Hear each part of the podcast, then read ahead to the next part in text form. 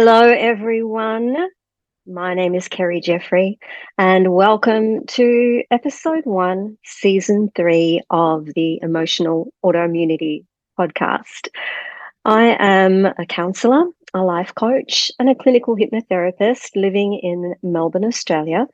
And I live with four chronic autoimmune diseases. So the first one diagnosed over 20 years ago was antiphospholipid syndrome and luckily uh, that did not has not impacted me so far. It was important during my pregnancy at that time but since then there haven't really been any issues with that. My first really big one was hashimoto's and that was over 8 years ago and that physically and cognitively disabled to me. Um, it really hit my life like a wrecking ball. I was not able to work or function, barely care for myself.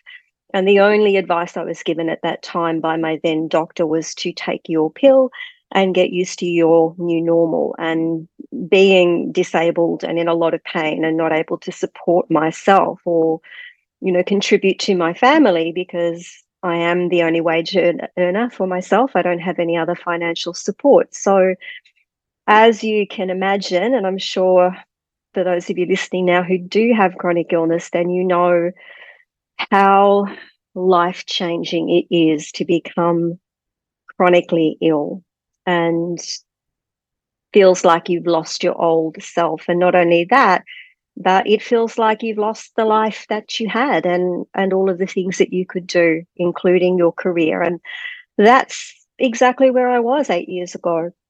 So since then uh, celiac was the next one diagnosed. And then over 2 years ago another very big disease and probably the most impactful on me now is type 1 diabetes which um, I never actually thought about happening to me, even though it is an autoimmune disease. And that is because, unfortunately, type 1 diabetes is still thought of as juvenile diabetes, or it's thought of as a disease that happens in childhood. And actually, um, late onset type 1 diabetes does happen to adults. About 60% of the people who have type 1 diabetes were diagnosed in adulthood.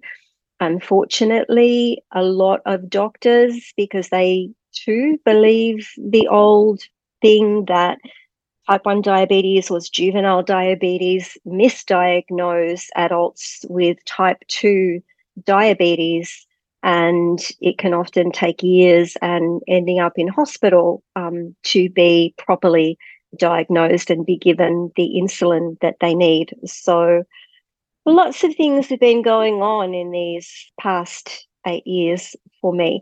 And if you're wondering why you haven't heard a new episode for a while, it's because on New Year's Eve last year, I was admitted to hospital with what turned out to be a ruptured appendix after about five days of thinking I had a stomach bug at home.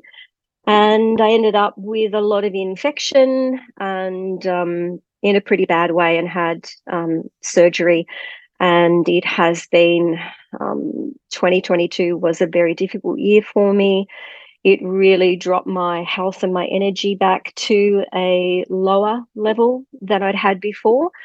And pretty much all of last year was just getting the essential stuff done, getting a lot of rest and um, trying to recover from what was a very difficult year. But that's the reality of chronic illness, right? Even if you do, you know, reach improvement, even if you do get some of your symptoms into remission, that doesn't mean that other health issues aren't going to happen to you. It doesn't mean that another chronic illness is going to come into your life. So, I think the hallmark thing of chronic illness is that um, you never know what to expect, right? There's the certainty um, that you counted on before you became chronically ill is not available to you anymore.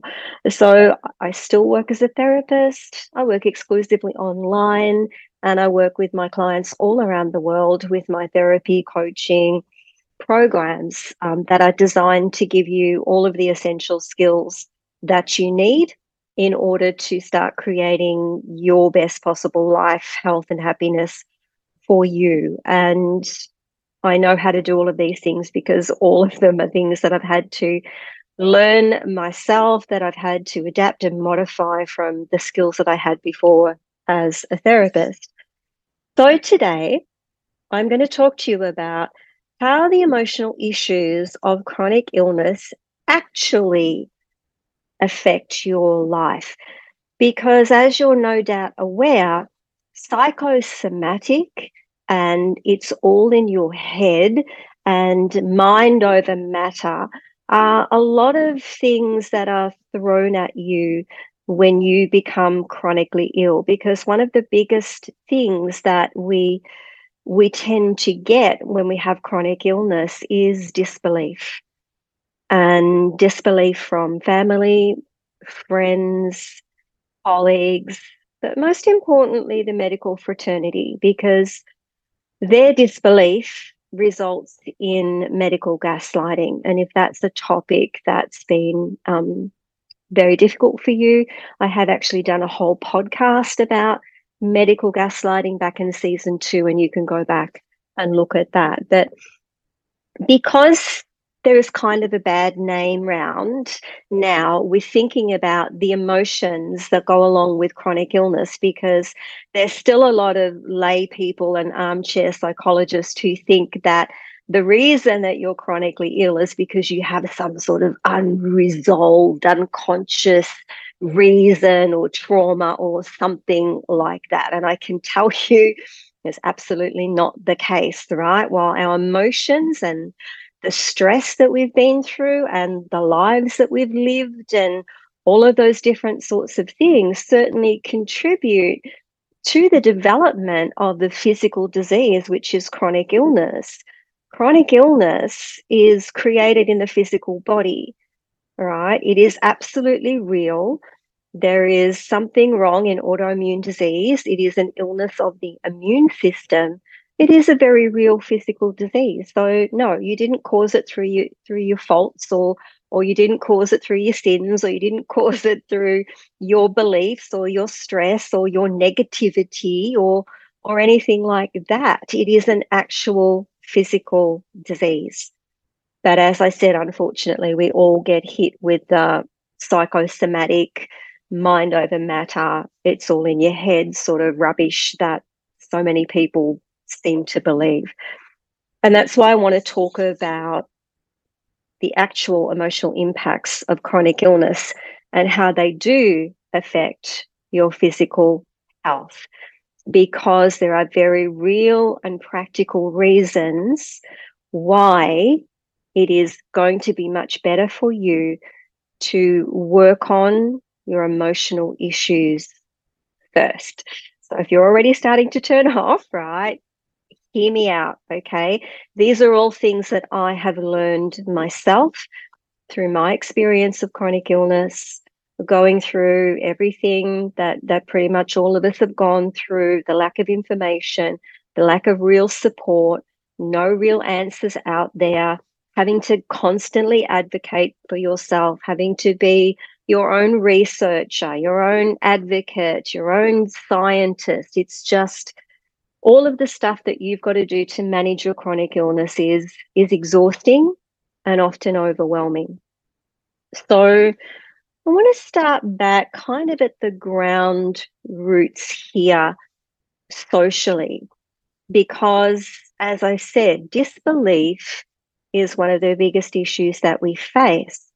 And the main reason for the disbelief is that the emotions that go with chronic illness, and I'm talking about the grief and the loss and the anxiety and the uncertainty and the guilt, all of those things are not socially approved. And what I mean by that is that we use social sanctions in all of our societies and communities to sort of try and control, you know, what's what's approved, what's not approved, what's okay, what's not okay. And we all have this framework of understanding grief and loss. And what is socially approved, right, and understood by all of us in this framework of grief is that if you lose somebody that you love to death, right, that everybody understands that because everybody has gone through the experience of losing somebody that they loved because we are human beings, we live, we're born, we die. Right? It's a natural part of life. So the grief of loss of death is socially approved.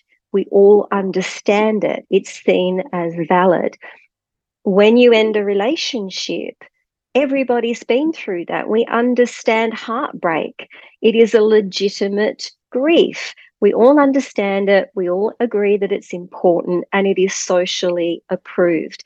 If you lose your pet, if you lose your job, if you lose something else that is very important to you, that pretty much anybody can experience and will feel grief from, then it is socially approved, right? We understand it. We have a framework. When you have chronic illness, most people cannot wrap their minds around the fact that you can get an illness that you don't actually recover from. Because in our medical model, it is you get sick, you get better, or you die, right? It's a temporary illness or it's a terminal illness. There is nothing in between that. And when you become chronically ill, which often means, especially in the case of autoimmune disease, it is an issue that is going to affect you for the rest of your life and is often progressive. People can't understand that. We don't talk about chronic illness. We don't talk about people who experience chronic illness and how it impacts them and how they feel about it, except sometimes when there's a monthly awareness, right, of the disease of the month, as I like to call it, which is an attempt often to educate the public and let people know what it's like, or it's a money raising attempt, but it doesn't really do anything because it's more an exception rather than the rule. People with chronic illness are expected just to, you know, pull yourself up by your bootstraps, toughen up, put your big girl panties on or whatever it is, and just deal with it. And more importantly, don't whinge about it. Don't complain about it. In fact, you'll often hear a lot of people tell you I'm I get why do you have to talk about it all the time? I'm sick of hearing about your pain. I'm sick of hearing about your illness. So unlike any other grief that you will go through in your life, the grief of chronic illness, the emotional issues of chronic illness are not socially approved. We don't have a framework for them. We don't understand them. And so at the time in your life where you pretty much um, most definitely need help and support and empathy and understanding for the long term, you don't get it. Even people that do try to be understanding, even people that do try to help you and support you, often get what's known as empathy burnout. And this is an issue that is prevalent in any helping profession, especially my own as a therapist. And I need to have very, very good boundaries, um, be very, very clear on what is mine and what is not mine, and what's my responsibility, what I can do, what I can't do when I am working with people that are going through emotional distress and pain and suffering burnout is a very real thing if you do any sort of work that involves working with other people. And because we don't have that framework of you get sick, and yes, you might improve a bit, but you're never going to really be exactly as you were, were before you became chronically ill. There's there's going to be things that you're going to need to change. There's going to be things that you'll be doing differently. There'll be things you can do. There'll be things you can't do. And so people just get that empathy burnout. They get sick of hearing about it. They they feel like, well, what's wrong with you? And then what happens is they tend to blame you for not trying hard enough, for thinking that you're not doing enough to get better, right? To fix yourself, to cure yourself. And so this puts us in a really difficult position because one of the emotional issues of chronic illness is it's incredibly isolating. It's really hard to meet people who understand what you're going through unless they're going through something similar themselves. And that's why the chronic illness community, um, our online support groups, people sharing about their experiences, this podcast, right? This is this is why these things exist. This is why I'm talking to you now to normalize that experience of how it feels to be chronically ill and what the emotional challenges are. So you know this is normal. This is normal for chronic illness. It's not that you're weak. It's not that you're lacking in some specific thing that makes other people able to deal with these things. The emotions of chronic illness are not socially approved or understood. Disbelief and medical gaslighting are absolutely rampant. It's pretty much everywhere. I, I deal with clients, meet with clients, and work with clients all over the world. And I have yet to find anyone in any country that has said that it medical gaslighting, disbelief, struggling to get a diagnosis has not been an issue for them. Or family members not believing them, or being told that they're lazy, or being told that they're using their illness as an excuse. And this is why, right? Chronic illness and the emotions of chronic illness, the grief of that, they're not socially approved, they're not understood. We don't understand it and we don't talk about it. And that's why all these issues are there. And why the emotional issues of chronic illness and how they actually affect your health is this when you become chronically ill, things need to change. You need to get help and support. You need to get a diagnosis. You need to get whatever medication or interventions or therapies are going to help you because when you have chronic illness, you want to be as healthy as you can be. You want to feel as good as you can feel. You want to be able to do as much as you can to live as close as normal to enjoy your life, right? To continue to work, to continue to parent, to continue to be a partner, to continue to achieve your goals there are a lot of things that we have to adapt to. There are a lot of very real issues, including invisible disability, including being bedbound, in, including losing capacity of your body to be able to do things, including becoming disabled. There are a lot of things to adapt to and change.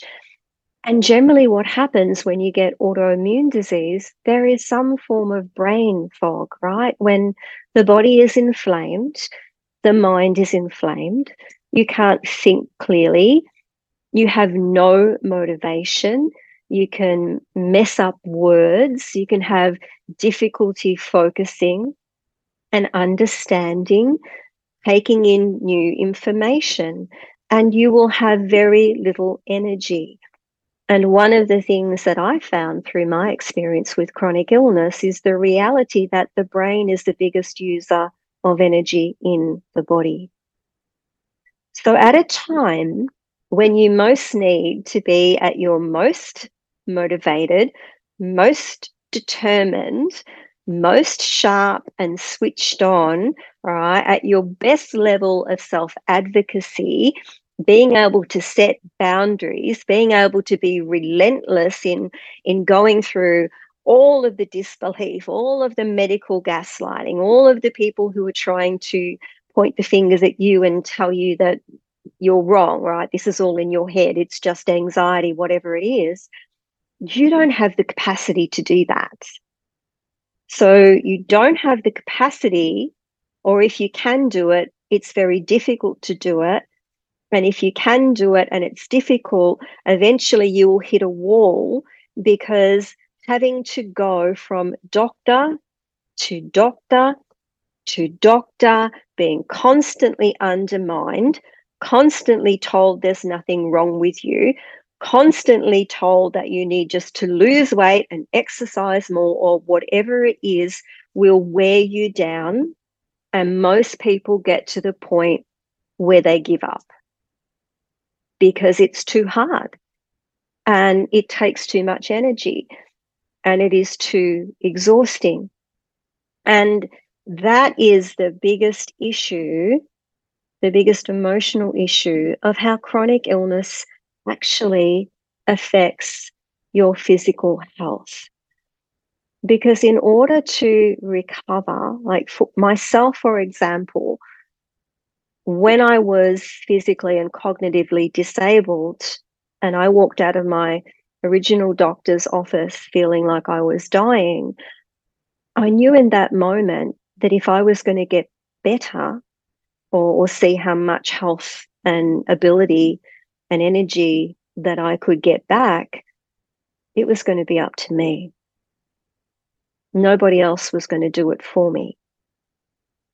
I also knew as a therapist, with my understanding of a lot of other issues I've worked with, in, including, you know, body image issues, people with weight loss issues, toxic parent issues, how people use guilt and manipulation, all of those things, I understood that my emotional health had to be my priority because there was a lot of changes that I was going to need to make to my life and my lifestyle. All the things that I read and researched about, like diet, uh, like um, environmental toxins, about products and things that you put on your skin, um, appropriate rest and sleep. There was a whole lot of things that I knew I needed to change to see how much health I could get back. And without the right mindset, I wasn't going to be able to do that.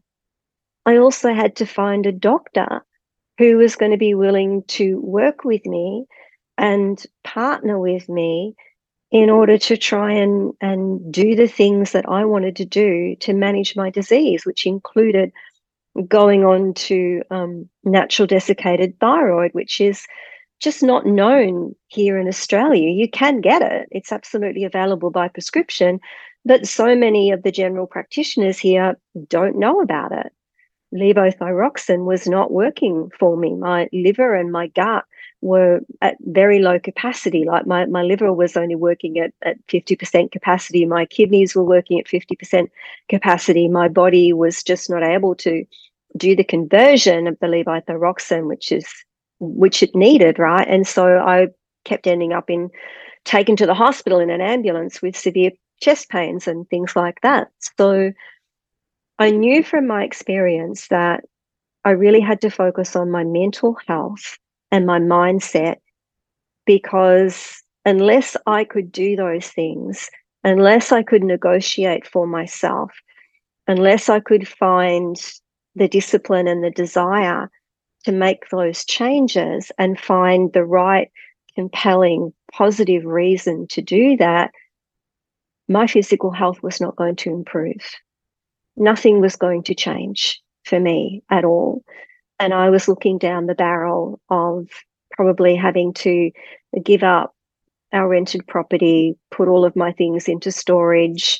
My youngest son would have to go and live with his father. My eldest son would have to move out. I would have to move in with my elderly father. and see if I could apply for disability. And knowing that the system as I do here in Australia, um, I probably would have had very little chance of getting it. And I was looking down the barrel of life as I knew it being over. And I didn't know how I was going to survive that. So the emotions of chronic illness, your mindset really does need to be your first priority. Not mm. because it's all in your head, it's absolutely not. These are physical issues. This is a physical illness, right? There is something wrong in your body. But because there is so little that medicine can do for us, the things that we can do, there's a lot, so much that we can do. And everybody has their limit, right? Everybody has the right to say, I choose to do this, I choose to go this far, I choose to change this. And I'm not giving up that. I'm not willing to change that. That's too important to me. And because we're all different, then different types of intervention work better for some people. So, for example, a lot of people who want to do dietary changes and see how that works for them do absolutely fine just giving up gluten. So they change one thing about their life and they reap the rewards of that. So it makes that sacrifice worthwhile. They get improved health, symptoms go down, inflammation levels go down, and they get an improvement for that. For somebody like me, a whole lot of different interventions and changes were needed. And in my case, it continues to be just a constant tweaking process, working out what's best, you know, what's going to be best for me, what's going to give me the best possible possible health and energy, the most effective ways that I can manage um, all of the issues and the illnesses that I live with. And everybody is different, even though our illnesses may be the same the way they express themselves in our bodies can be very, very different. And there's a whole range of reasons why that is. The thing is, though, if you just focus on your physical health, and I see a lot of people do this, and I did this myself when I first got ill, any brain power that I could find to research Hashimoto's, to research the diseases that I had, to search online and find what things were working, um, what was helping people get their life back, what was helping them increase their energy, what was helping them reduce their symptoms, what were the commonalities. That was what I focused on at the physical level. But then I quickly understood on the basis of the work that I already do as a therapist and a coach and a clinical hypnotherapist, right? That the, my mindset had to come. And that was when I really focused down, got very clear on what I was wanted to change, what I could change, what I was willing to change, why I needed to do it, why I wanted to do it, I set myself up for success in the best possible way that I could by documenting all of my symptoms so that I would have um, something to measure my progress against. And I went through it very systematically. And knowing that the belief in myself was the most important thing, because in the face of so many people who don't understand chronic illness, don't understand the emotions of chronic illness, don't approve the emotions of chronic illness. When I wasn't believed, I knew the most important thing was that I believe myself. When other people didn't take me seriously, I take myself seriously. I take my illnesses seriously. I can talk about them in a very factual way. They are a reality of my life. They are very real. And chronic illness is not my fault. It's not something that I've done to myself. It's not a lack of care for myself. It's not something that I deserved as some sort of cosmic punishment or, or anything like that. The reality is that chronic illness can happen to anybody, and it does. And if you're listening to this, it happened to you. It's not your fault. You didn't create it. You don't deserve it. And you have nothing to feel guilty about because chronic illness happened to you. It is just one of those shitty cosmic car accidents. Bad things happen to good people, all of that stuff. Nobody is guaranteed health. If you just focus on the physical, so all you're doing is chasing the next doctor, if you've already got your diagnosis, chasing the next potential physical treatment, chasing the next um, test to look into the physical because there's so many rabbit holes that you can go down depending on the kind of professional you're working with. You know, my naturopath is wonderful, but he kept wanting me to explore more and more and more things. You know, we went from basic gut health to wanting to do a whole lot of different things that that I just didn't want to do. You know, take a whole lot of different supplements. At one stage, I was on about 20 different things, and that was just too overwhelming. I started to feel like my whole life had become medicalized. I was constantly going to doctor's appointments or naturopath appointments or for blood tests, and every day having to take different things at different times all throughout the day. And it was just becoming overwhelming. And so I needed to take a break from that for my mental health and just pare it back down to what was the basic essential things that I needed. Right. I have recently put a pause on having any more blood tests done unless um, it is absolutely necessary, like unless there is something really serious going on. Because after multiple hospitalizations, um, my my veins are completely wrecked it is now very, very difficult to get blood out of me. And it's also quite traumatic uh, for me to do that. And so, regardless of how close an eye my doctor would like to keep on on um, my thyroid levels and um, my AB uh, HbA1c for my type one diabetes, I've said no because I I know how I feel in my body. I've been at this for over eight years now, my type 1 diabetes is very well controlled. And one of the important things to remember, especially on the emotional side, is when you're getting opinions and um, advice and direction from your doctors or your naturopaths or anybody else you're working with, what they will say to you will sound like absolute fact. It will often sound like they are 100% right. And if you do not follow their advice, then something really bad is going to happen to you. And what I understand as a professional in my field, having dealt with a lot of other professionals in their fields, having worked in a, in a university and understanding higher education, and going through that process that doctors are talking about theory. They're talking about things they've learned in medical school. They're talking about things that they've found work. They're talking through their own particular lens and beliefs and their practice and their skills and their expertise.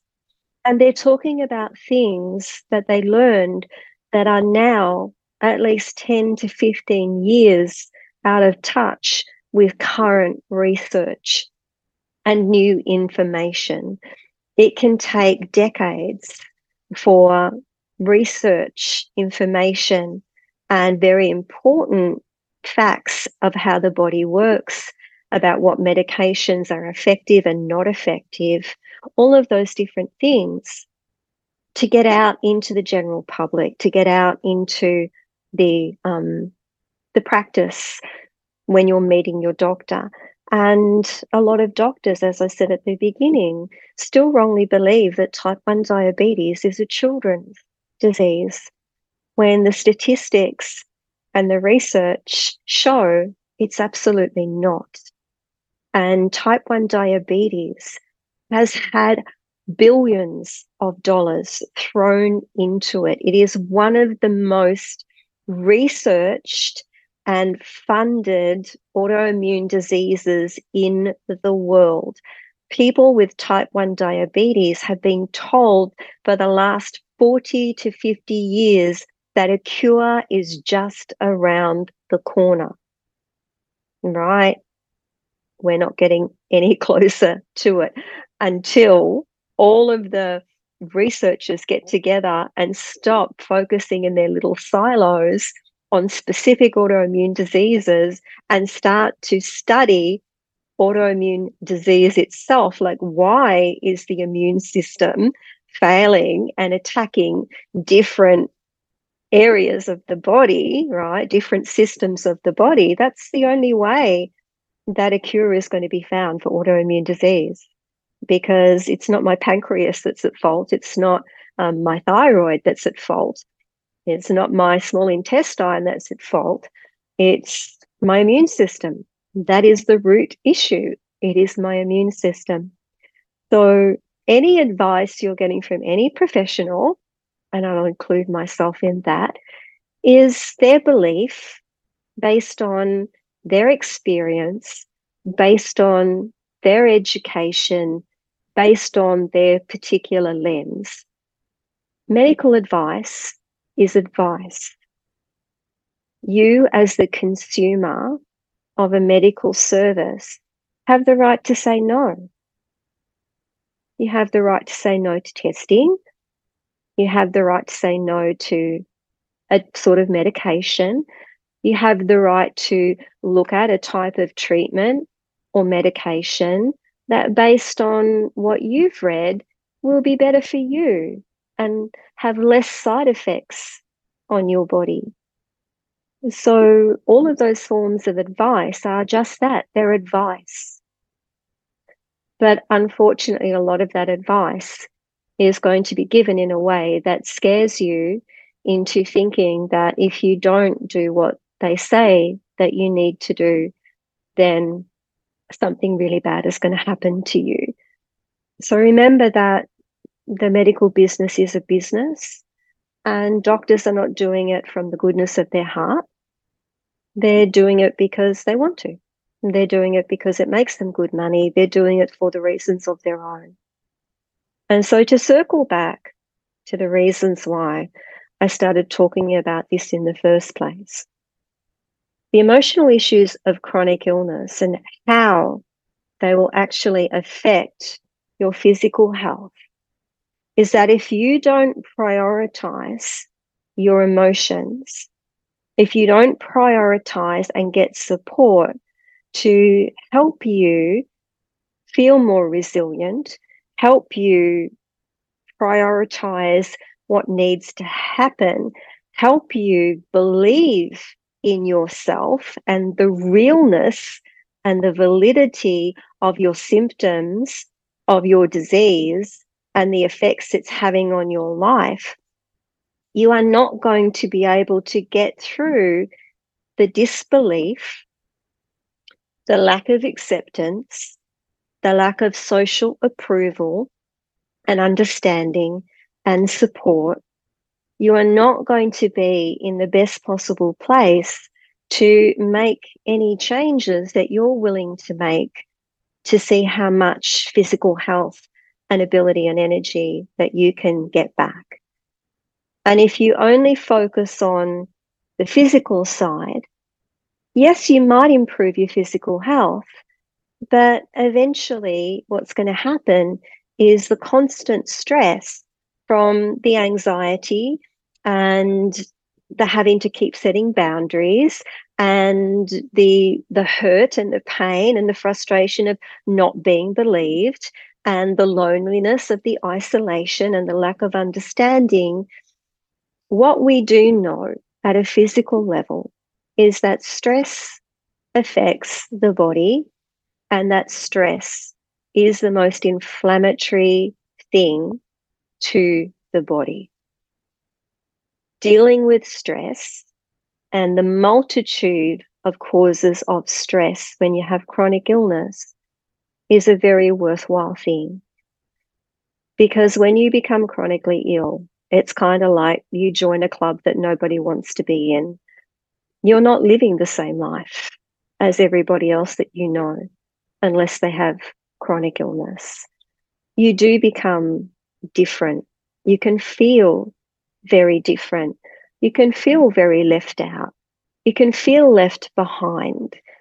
You can feel the sadness of watching other people achieving all of those kind of normal life goals and having those opportunities that we took for granted before we became chronically ill. And the emotions of chronic illness do have a real impact on the body in terms of stress. So if you are only focusing on the physical, I really hope that this episode today has helped you see that there is a very real and valid reason to start prioritizing your emotions, right? To try and get some support for what you're going through. I am not the right therapist for everyone, and not everybody is the right client for me. So, if working with me, even if working with me is not something that interests you in the slightest, please seek out some form of support. Get yourself a therapist, get yourself a coach, get yourself somebody in the church that does some sort of mentoring that can help you. You know, find someone who does understand what chronic illness is about. And even if they don't, if they're willing to listen to you, understand the grief, understand the very specific challenges, like relentless challenges you're dealing with, please go and get that support. I can tell you from my experience, if I hadn't have prioritized my emotions and started dealing with them and started changing my mindset and started really believing in myself, being able to advocate for myself, being able to withstand all of the gaslighting and, and, disbelief and know you're wrong. And you know that is still ongoing because that's not going to go away right? To have that resilience then i wouldn't be here now. Like i wouldn't still be working. I wouldn't still be living the reasonably good life um, the pretty good life that i have now if you are interested in meeting up with me online, you can book in your free discovery session with me. What that is, it is you will book in through my booking system. You can do that at my website, which is emotionalautoimmunity.com. You can use the button on my Facebook page, Emotional Autoimmunity. If you're following me on Instagram, there is a booking link in my Instagram bio. And all that's going to happen is that we're going to meet up online. We're going to talk about what your challenges are. There is no pressure. It is not a sales call. Tell me what your challenges are. If I believe I can help you, I will tell you which of my programs that I recommend will give you the best results, exactly how I work, what the costs are in Australian dollars. At the end of the session, I will wish you the best. I do not want or expect any commitment from anybody. I only want to work with people who absolutely know they want to work with me. All right. I'm not out here soliciting. Um, as I said, I'm not a salesperson. I am a therapist with a very specific skill set. It's very skills based. And my expertise is helping people to overcome the complex emotions of chronic illness give you the skills you need to build your resiliency, build you the skills that you need to to deal with the relationships and and the issues that are happening and setting boundaries and dealing with the grief and the loss. That's what I do. And at the end of the discovery session, I'll email you all of the information, everything that I've told you, and then that's it. I'm done. I don't do any follow up. And so if you decide you want to work with me, then great, you respond to the email. If you don't, you can just delete it. Right. But contrary to what lay people and doctors who generally have no, absolutely zero training in um, psychology or emotional issues, you're not causing this, right? You didn't subconsciously create your disease. It is not psychosomatic. It is not in your head, right? Your emotions are not creating the disease. However, stress affects the physical body. And if you want to change, right? Because this is a change in your life. Chronic illness changes everything, absolutely everything. You are literally not the same person that you were before. That deserves to be recognized, that deserves to be supported. It is a big transition. There are a lot of ongoing challenges that you, like me, are facing on a daily basis and will be doing for the rest of your life. But it doesn't mean that you can't feel better. It doesn't mean that you can't reverse many of your symptoms. It doesn't mean that you still can't have a good and satisfying and happy life and find your purpose again. And I can tell you that for truth because that's exactly what I've done. So I hope to do these podcasts a little bit more regularly, but I'm not going to promise anything because I am currently living at a much lower level of function and energy than I was before. But um, I'm starting to feel like I want to do these things. And um, that's what I'm going to do. So I will be back with you when I record episode two of season three of the Emotional Autoimmunity podcast. I hope this has been helpful for you and bye for now.